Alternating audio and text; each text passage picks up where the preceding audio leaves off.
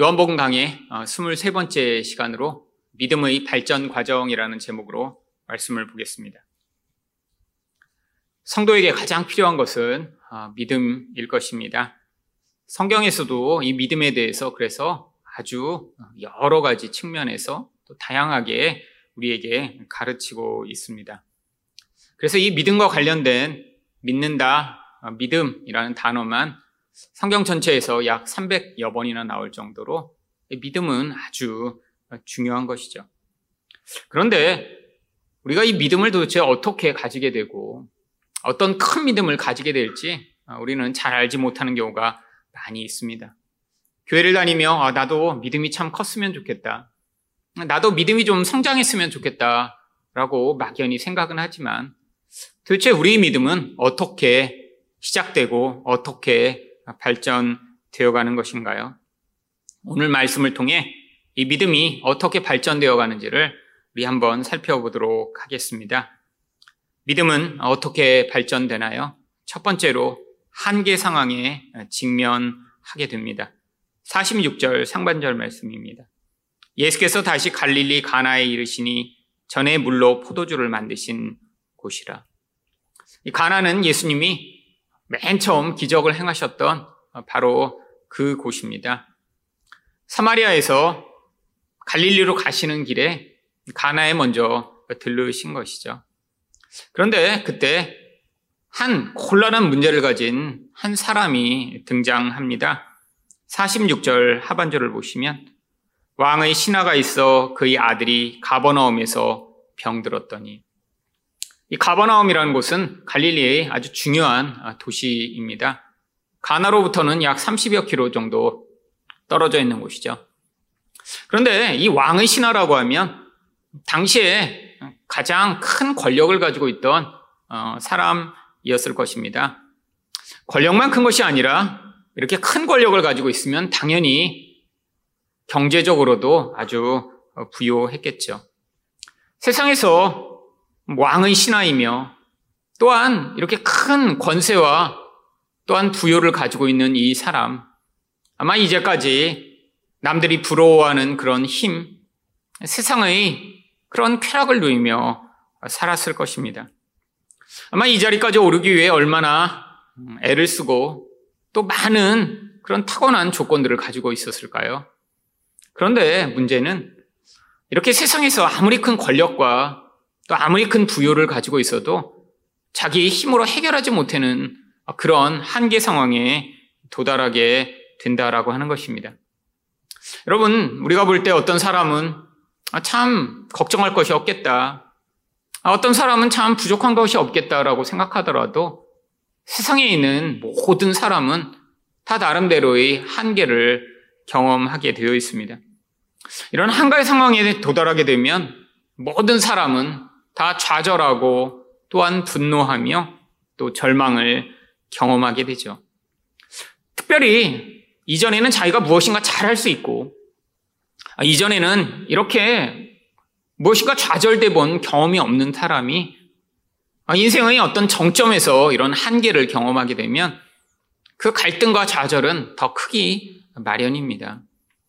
어려서부터 무엇인가 잘 못하고 하는 일마다 문제가 생기고 또 자주 좌절을 경험한 사람은 나중에 무엇인가 좀 어려운 일이 생기더라도 아, 이전에 내가 뭐 이렇게 자주 경험했던 일 같구나라고 넘어갈 수 있지만 한 번도 이런 좌절을 경험해 본 적이 없고 한 번도 내 힘으로 해결하지 못하는 그런 일을 경험하지 않은 사람은 이런 자기가 해결하지 못한 어떤 문제 가운데 도달했을 때 다른 사람보다 더 크게 좌절하고 문제를 경험하게 되죠. 아마 이전이었으면 절대로 하지 않았을 그런 일을 그래서 이 사람이 합니다. 바로 47절입니다. 그가 예수께서 유대로부터 갈릴리로 오셨다는 것을 듣고 가서 청하되 내려오셔서 내 아들의 병을 고쳐 주소서 하니 그가 거의 죽게 되었습니다. 여러분, 아, 이렇게 이전에는 한 번도 정말 이런 어떤 사람에게 내 인생을 맡기고 의존하지 않았던 이 사람이 아니 이렇게 멀리 떨어진 곳까지 직접 찾아와 한 무명의 청년에게 나를 도와달라라고 요청하는 이런 상황이요. 아마 이것이 이 사람이 경험하는 이 좌절의 깊이, 절망의 깊이, 무기력의 깊이만큼 또한 반대로 예수 그리스도를 의존할 수 있게 되는 기회가 된 것입니다. 여러분, 우리 인생 가운데도 많은 사람들이 이런 좌절과 또한 절망을 경험합니다. 많은 사람들은 이런 상황을 경험하기를 절대로 원하지 않죠. 내 인생에서 문제가 생기고 내 인생에서 내가 해결할 수 없는 그런 상황을 경험하게 되는 것. 어떤 사람이 원하나요? 다 이런 상황이 생길까봐 우리는 모두 두려워하고 절대로 이런 상황을 경험하기를 원하지 않죠. 혹시 주변에 이런 사람이 있다라고 하면 우리는 그것을 보며 야, 참 안 됐다. 아니, 어떻게 저렇게 절망적이고 고통스러운 상황을 경험하게 될까라는 생각을 하는 것이 일반적입니다. 여러분, 그런데 성도에게 있어서 이런 자기 스스로 해결할 수 없는 한계의 상황은 예수님을 만나게 만드는 아주 중요한 계기가 될 수 있습니다. 여러분, 많은 사람들이 예수님을 더 깊이 만나 더 큰 믿음을 갖기를 열망하죠. 그런데 여러분 이것이 잘 이루어지지 않는 이유가 무엇인가요? 아직도 우리 안에 내 힘과 내 능력으로 해결할 수 있다라고 하는 생각을 가지고 예수님께 모든 것들을 의탁하고 그의 인도하심을 따르며 그를 따라가기보다는 내가 계획해 놓고 내가 생각해 놓은 대로 나의 힘으로 말미암아 인생을 살아가고자 하는 그 자기 중심성과 자기 의존의 마음이 너무 크기 때문입니다. 여러분, 그런데 이런 자기의 힘과 의존을 내려놓게 되는 순간이 일찍 찾아오게 되는 것. 일찍 이런 한계를 경험하게 되는 것. 아, 그래서 실패하며 절망하며 좌절을 경험하게 되는 것. 이게 악하고 또한 나쁜 것이 아니라 오히려 성도에게는 예수 그리스도에 대한 의존과 의탁을 할 수 있게 되는 중요한 기회가 되는 것이죠. 여러분, 우리 인생 가운데 이런 한계를 그래서 일찍 경험한 사람일수록 오히려 예수님을 더 빨리 만나고 더 성장할 수 있는 더 큰 믿음을 가질 수 있는 기회를 갖게 되는 것입니다. 여러분, 인생 가운데 아무리 잘나고 아무리 능력 있는 사람도 결국 자기 자신이나 자기 가까운 사람의 죽음 앞에서는 아무것도 할 수 없는 그런 절망적인 상황을 경험합니다. 여러분, 그런데 누군가의 죽음 앞에서 이런 절망을 경험하고 그제서야 자기를 의존하고 내가 할 수 있는 것들을 내려놓게 된다는 것은 이것은 아주 늦은 것이죠. 여러분, 이 왕의 신화가 만약에 이때 이 시대에 태어나지 않아서 예수님을 이렇게 만날 수 없었다면 아니, 이런 절망의 상황 가운데 자기 아들의 죽음 앞에서 이렇게 자기 자신을 내려놓고 누군가를 찾았지만 그때 이렇게 예수님을 만날 수 없었다면 아마 이 이야기는 아마 비극으로 끝났을 것입니다. 이 아들은 아마 열병을 앓다 금방 죽어버렸을 것이고요. 아마 이 신화는 엄청난 좌절과 절망을 경험하겠죠. 여러분, 아니, 그것이 근데 자기의 문제였다면 이것은 더 심각합니다. 아니, 많은 사람들이 이렇게 생각해요. 아이, 인생은 내 마음대로 살다가 내가 죽기 전에 예수 믿으면 되지 뭐. 아, 그래서 죽기 전에 예수 믿고, 아, 그리고 천국에 가면 되지 않을까? 여러분, 이건 너무 늦은 것입니다. 아니, 평생 내 마음대로 살다가 죽음이라는 그 순간 앞에서 예수를 의존하게 되는 건 사실 더 어렵고 힘든 일이죠. 여러분, 일찍 이런 좌절을 경험하고 자기의 한계를 경험하는 것. 여러분, 이것 자체가 우리 인생에서 그래서 축복일 수 있습니다.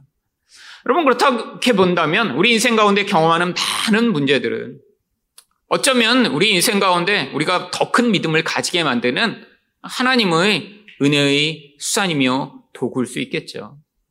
여러분 저도 제 인생 가운데 수없이 많이 제 힘으로 해결할 수 없고 나의 지혜로는 해결이 불가능한 그런 상황들을 아주 많이 경험했습니다.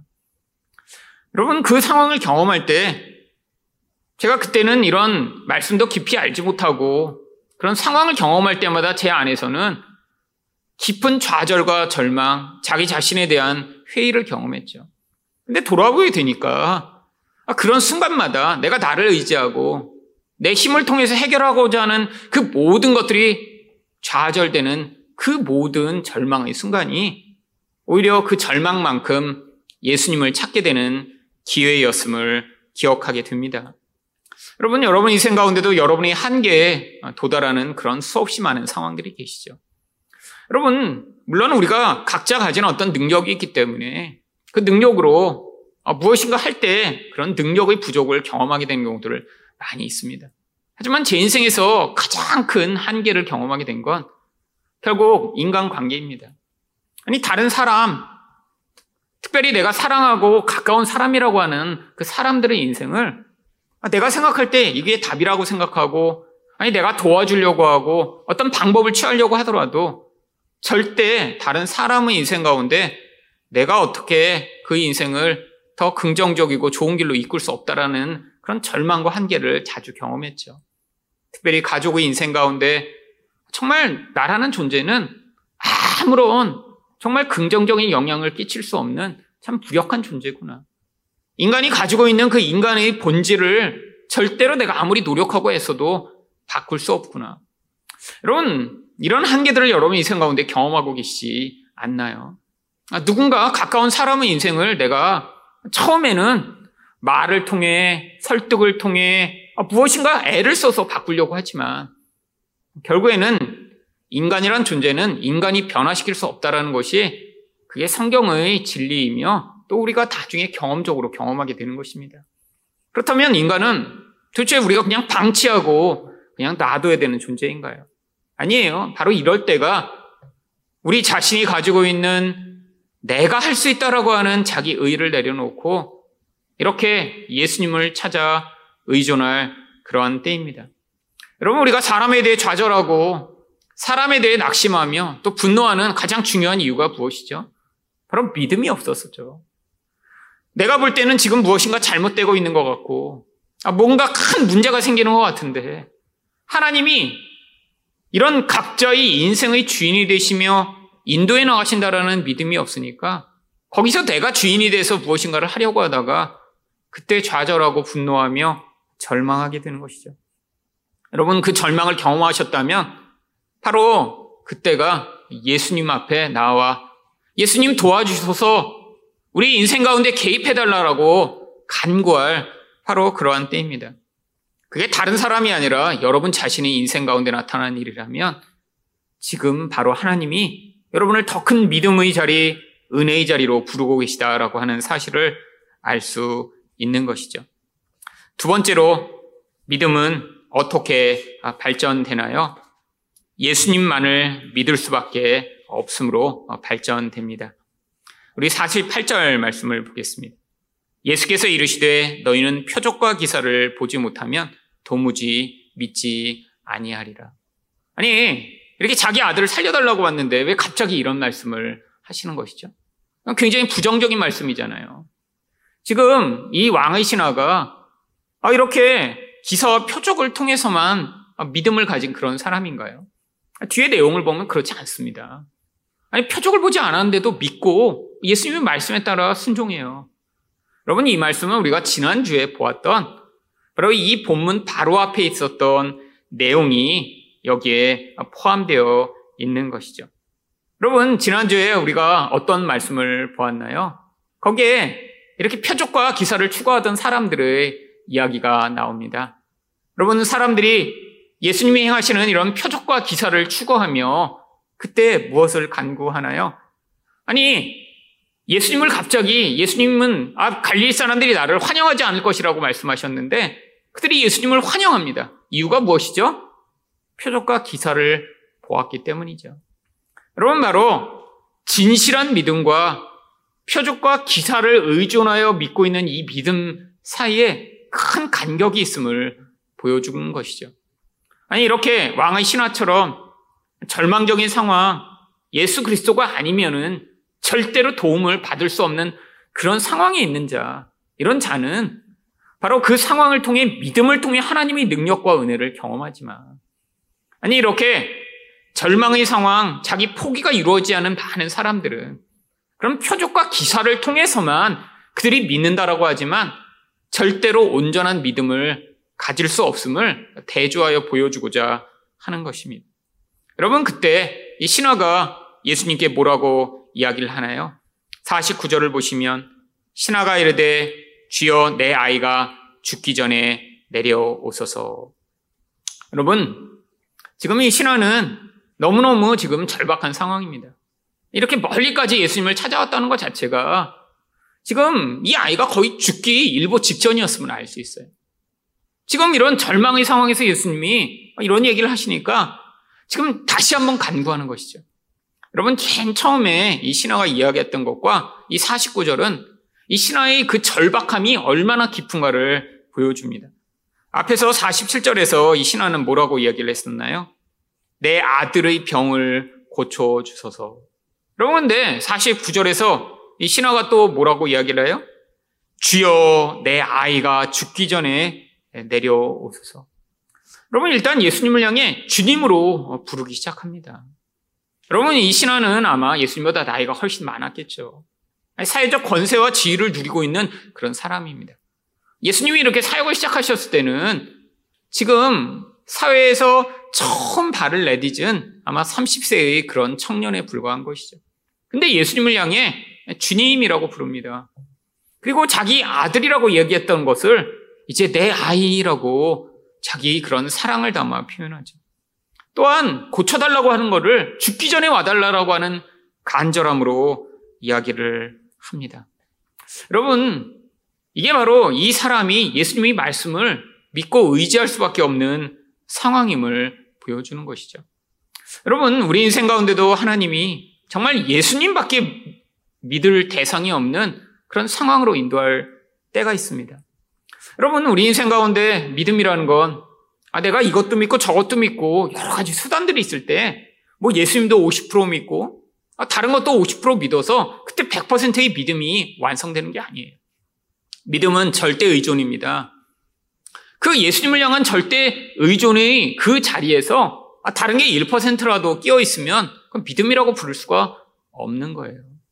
여러분이 이 신화가 이렇게 절박한 상황에 있었기 때문에 그는 예수님에 대한 절대 의존을 발휘할 수밖에 없는 그런 자리에 있었던 것입니다. 여러분, 우리 인생 가운데도 하나님이 이런 자리로 인도하시는 것. 여러분, 근데 이런 자리에 선다는 것은 얼마나 절망적인 일인가요? 정말 눈에 볼 수 있었고, 내가 알 수 있고, 내가 경험하고, 내 지혜로 판단할 수 있는 모든 것이 다 사라져버리고, 아니, 예수님만 의존해야 되는 그런 상황이라뇨. 여러분, 근데 이 예수님을 믿는 게 어려운 이유가 무엇인가요? 예수님은 눈에 보이시지 않습니다. 예수님을 믿는다는 건 그의 말씀만을 의존해야 되는 거예요. 아, 물론 이때처럼 예수님이 눈앞에 계셔서 아, 무엇인가 말씀해 주시고 우리가 따를 수 있다면 더 잘 믿을 수 있을 것 같으세요? 아니에요. 여러분, 예수님이라고 하는 그 존재는 오히려 당시에 어쩌면 더 믿을 수 없는 그런 존재로 나타나셨습니다. 여러분, 초라하고 약해 보이는 모습. 아니, 세상에서 아무런 힘과 건세를 갖지 못한 모습.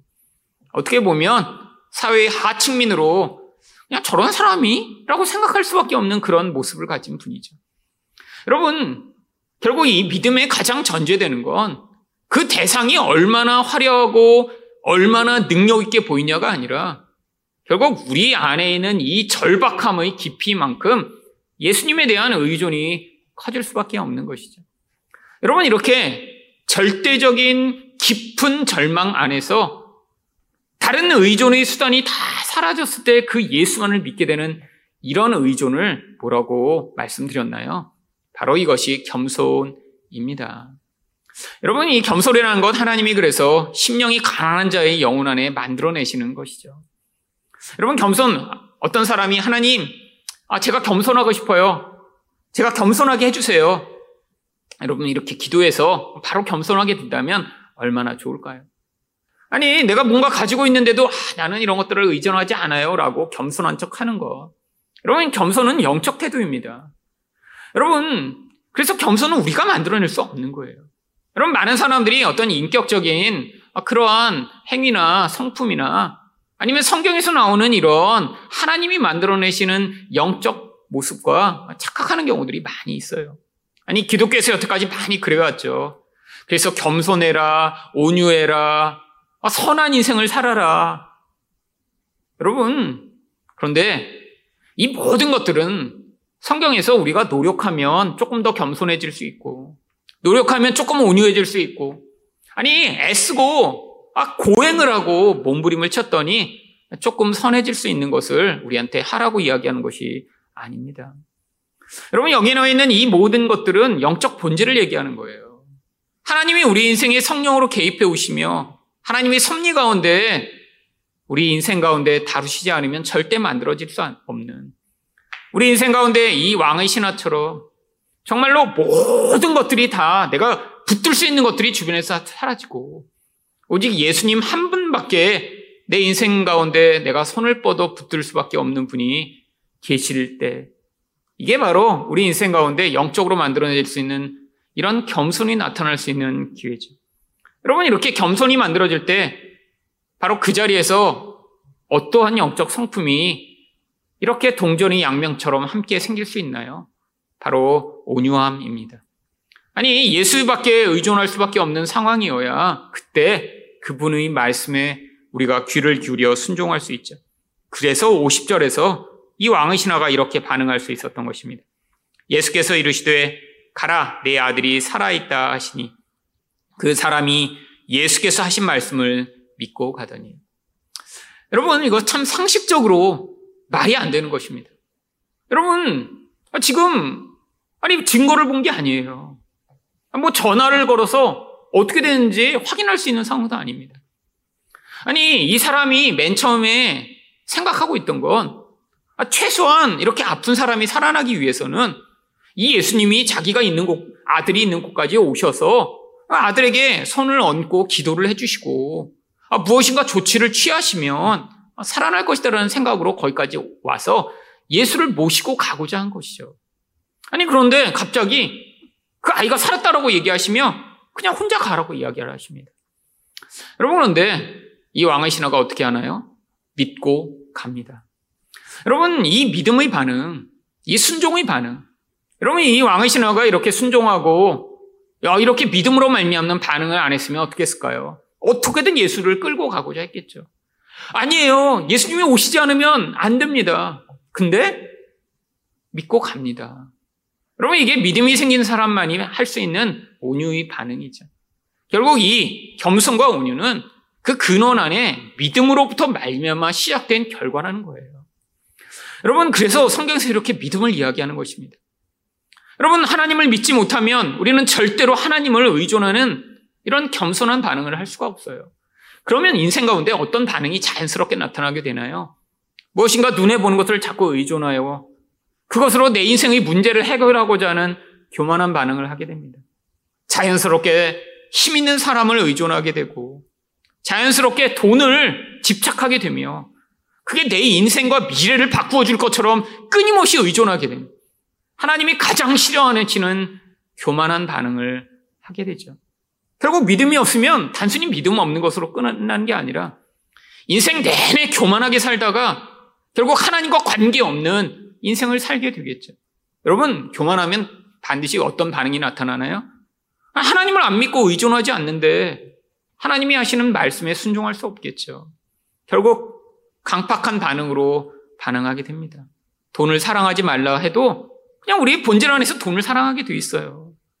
다른 사람을 사랑하라고 하더라도 절대로 사랑할 수 없습니다.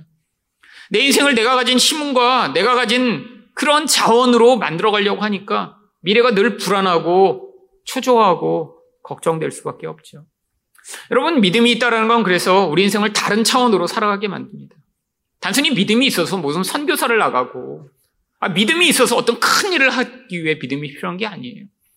하나님 백성에게는 믿음이 그냥 자연스럽게 요구되는 것입니다.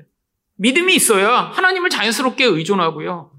믿음이 있어야 자연스럽게 그분의 말씀에 따라 성경 말씀에 말씀하시는 그 말씀을 받아들이고 이 세상에서 하나님의 뜻대로 살아갈 수 있죠. 여러분, 이 세상에서 이런 온유와 겸손의 반응으로 살아갈 때 그제서야 우리 인생 가운데 무엇을 경험하나요? 바로 온유와 겸손한 자가 경험하는 이 안식을 경험하게 되는 것입니다. 여러분, 결국 그래서 내가 내 인생을 스스로 힘으로 만들어가고자 교만하게 강팍하게 살아가면 남들이 볼 땐, 야, 저 사람 저런 능력이 있고, 아, 저렇게 잘나고, 인생 가운데 저렇게 똑똑한데, 아, 얼마나 행복할까 하지만, 그의 본질 안에서는 절대로 쉼을 찾을 수 없는 것이죠.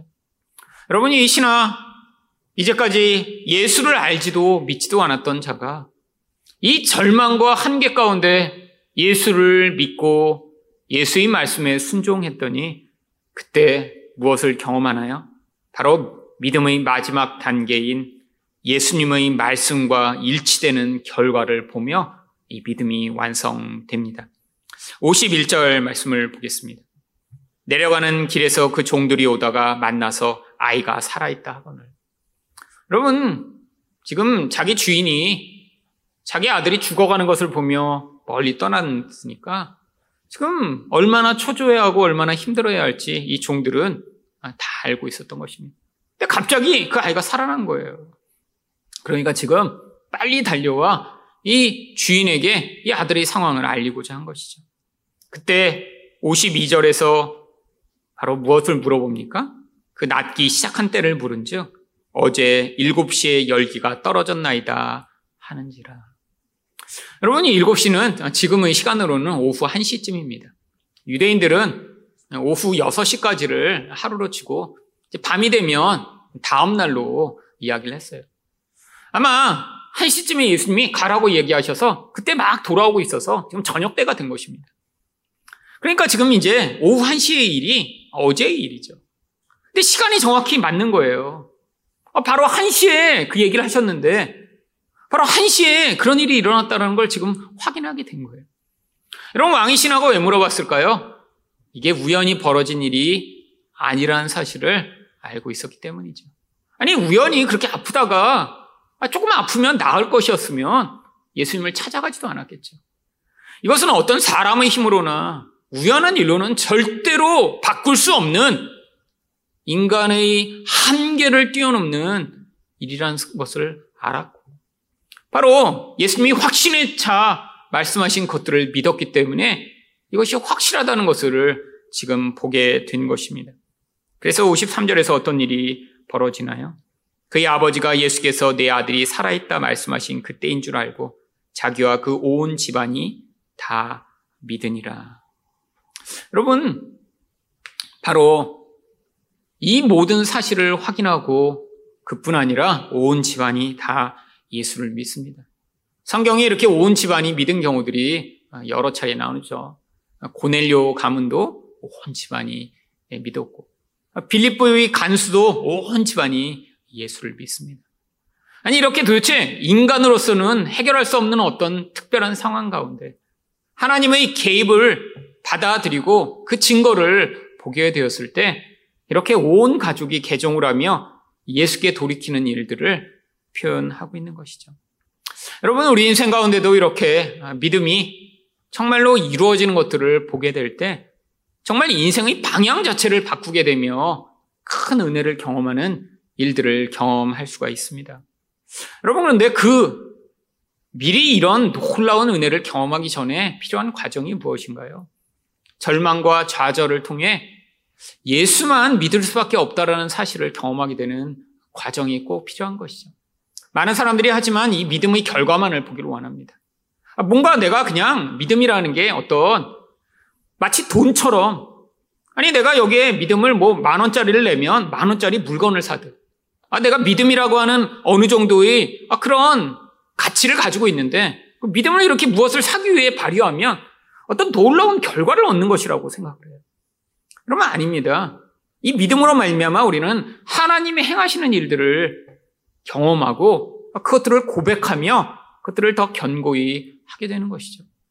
여러분 여기에서 이 왕의 신화가 한 게 무엇인가요? 사실 아무것도 없습니다. 그냥 절망의 상황 가운데 예수를 찾아갔고요. 예수의 말씀밖에 믿을 수밖에 없어서 그냥 그것들을 의존하며 순종이 돌아왔더니 예수님이 말씀하신 대로 자기 아들이 살아나는 결과를 보고 온 집안이 예수를 믿은 것밖에 없죠. 여러분, 하나님이 바로 이 일에 우리를 동참시키시고자 하는 것입니다. 하나님이 일을 행하세요. 근데 그 전제가 왜 믿음이 필요한가요? 예를 들면 이 아들이 그냥 살아났다고 생각해 보세요. 이 왕의 신화가 아, 이러한 절망의 상황, 예수를 찾아가는 상황, 예수의 말씀에 순종하는 이런 모든 상황을 거치지 아니하고 이 아이가 죽을 뻔하다 그냥 살아났다고 생각해 보세요. 뭐가 달라질까요? 아무것도 달라지는 것이 없습니다. 아, 그냥 우연히 벌어진 일을 기뻐하겠죠. 야, 죽을 뻔하다가 살아났구나라고 끝나겠죠. 여러분, 그런데 이 절망의 상황이 이 왕의 신하에게는 인생의 방향을 다르게 만드는 중요한 그런 계기가 되었습니다. 여러분, 이전과 이후가 전혀 다른 삶을 살았겠죠. 그 예가 바로 누가복음 8장 3절에 나옵니다. 헤롯의 청지기 구사이 안에 요한나와 수산나와 다른 여러 여자가 함께하여 자기들의 소유로 그들을 섬기더라.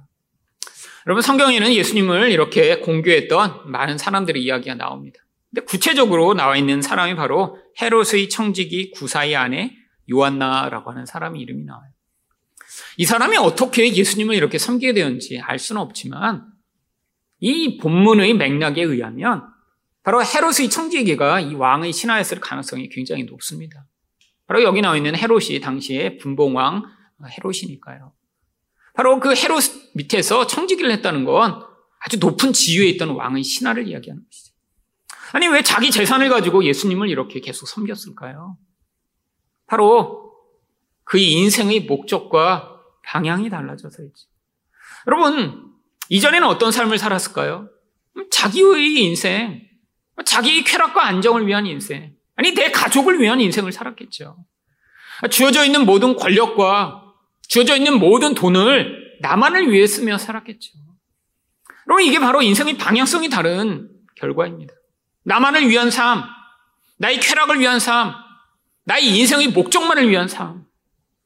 여러분 그런데 결국 그 인생의 방향이 달라지며 아예 성경에 이렇게 한 여자의 이름까지도 기록되게 됩니다. 여러분 우리 인생 가운데도 마찬가지예요. 여러분 언젠가 우리 인생에 죽음이라는 것이 찾아오겠죠. 아니 아무리 여기 가운데 오래 사시는 분이라고 하더라도 이 죽음을 피해갈 수 없습니다. 여러분 그 죽음의 자리에 우리가 무엇을 기억하게 될까요? 결국 자기 자신을 위해 사용했던 모든 것, 아니, 나를 위해 애쓰고 노력했던 모든 것은 어쩌면 참 부끄러움과 후회의 순간으로 남아있을지 모릅니다. 여러분, 죽음의 자리에서, 야, 옛날에 내가 랍스터 한 마리 더 먹을걸. 아, 그때 그냥 내가, 내 위가 작아서 그냥 랍스터를 두 마리 먹고 못 먹었네. 여러분, 이런 거 후회하는 사람이 있을까요? 야, 그때 내가 그냥 통장에 아, 그냥 1억 원만 더 모았으면 내가, 야, 1억 원을 못 채우고 죽네. 여러분 죽음의 순간에 아무 그런 거 기억하지 못합니다. 여러분 특별히 성도의 인생 가운데는 어떨까요? 여러분 성도의 인생 가운데 죽으면서 아, 내 자식한테 내가 10억 원을 채워서 물려주려고 그랬는데 아, 그게 안 됐네 하고 여러분 그런 게 아까워서 죽음을 맞이하는 사람이면 정말 인생 예수를 믿은 것이 아니라 자기와 자기 이름만을 위해 살았던 인생이 참 부끄러운 인생으로 끝나겠죠. 여러분 근데 인생 가운데 우리가 마무리를 할 때 우리 믿음을 통해 살았던 그 모든 순간들은 기억될 것입니다. 아니, 내 뜻과 내 생각이 아니었는데 내 안에서 하나님에 대한 믿음으로 말미암아 반응했던 그 모든 것들이 만들어내는 결과가 그 하나님 나라의 결과로 나타나게 될 때 우리는 그것들을 기억하며 아, 그때 내 욕심과 내 생각으로는 불가능했는데 하나님이 내 인생 가운데 이런 믿음으로 말미암아 어떤 일들을 행하게 하신 그 일들이 참 귀하고 나 같은 자를 통해서도 하나님이 이런 일을 행하셨구나라고 고백하며 아마 우리 인생 가운데 감사와 찬양을 돌려드리겠죠. 여러분, 바로 우리에게 이런 믿음을 주시기 위해 예수님이 이런 표적들을 행하신 것입니다. 그래서 54절에서 무엇이라고 얘기하나요? 이것은 예수께서 유대에서 갈릴리로 오신 후에 행하신 두 번째 표적이니라. 여러분, 첫 번째 가나에서 행하신 표적에서 예수님이 무엇을 보여주셨나요? 예수님이 바로 십자가의 보혈로 말미암아 우리를 참된 기쁨을 회복하시는 생명의 주가 되심을 보여주셨죠. 바로 오늘은 이 두 번째 표적을 통해 예수님이 무엇을 보여주셨나요? 바로 이렇게 예수에게 온전한 믿음을 가진 자는 그 믿음의 결국을 보게 되며 생명의 주인이 우리 예수 그리스도 한 분이 되심을 보여주는 표적인 것입니다. 여러분, 우리 인생 가운데 누구나 좌절과 절망을 경험하며 한계를 경험할 때가 있습니다. 여러분, 그게 잘못된 것이 아니라 성도의 인생이라면 그 한계와 절망을 통해 이런 큰 믿음의 자리, 믿음이 응답됨으로 말미암아 하나님 나라가 놀랍게 임하는 은혜를 경험하시는 기회가 되실 수 있음을 믿음으로 말미암아 오직 예수를 향한 온전한 믿음을 가진 여러분 되시기를 예수 그리스도 이름으로 축원드립니다.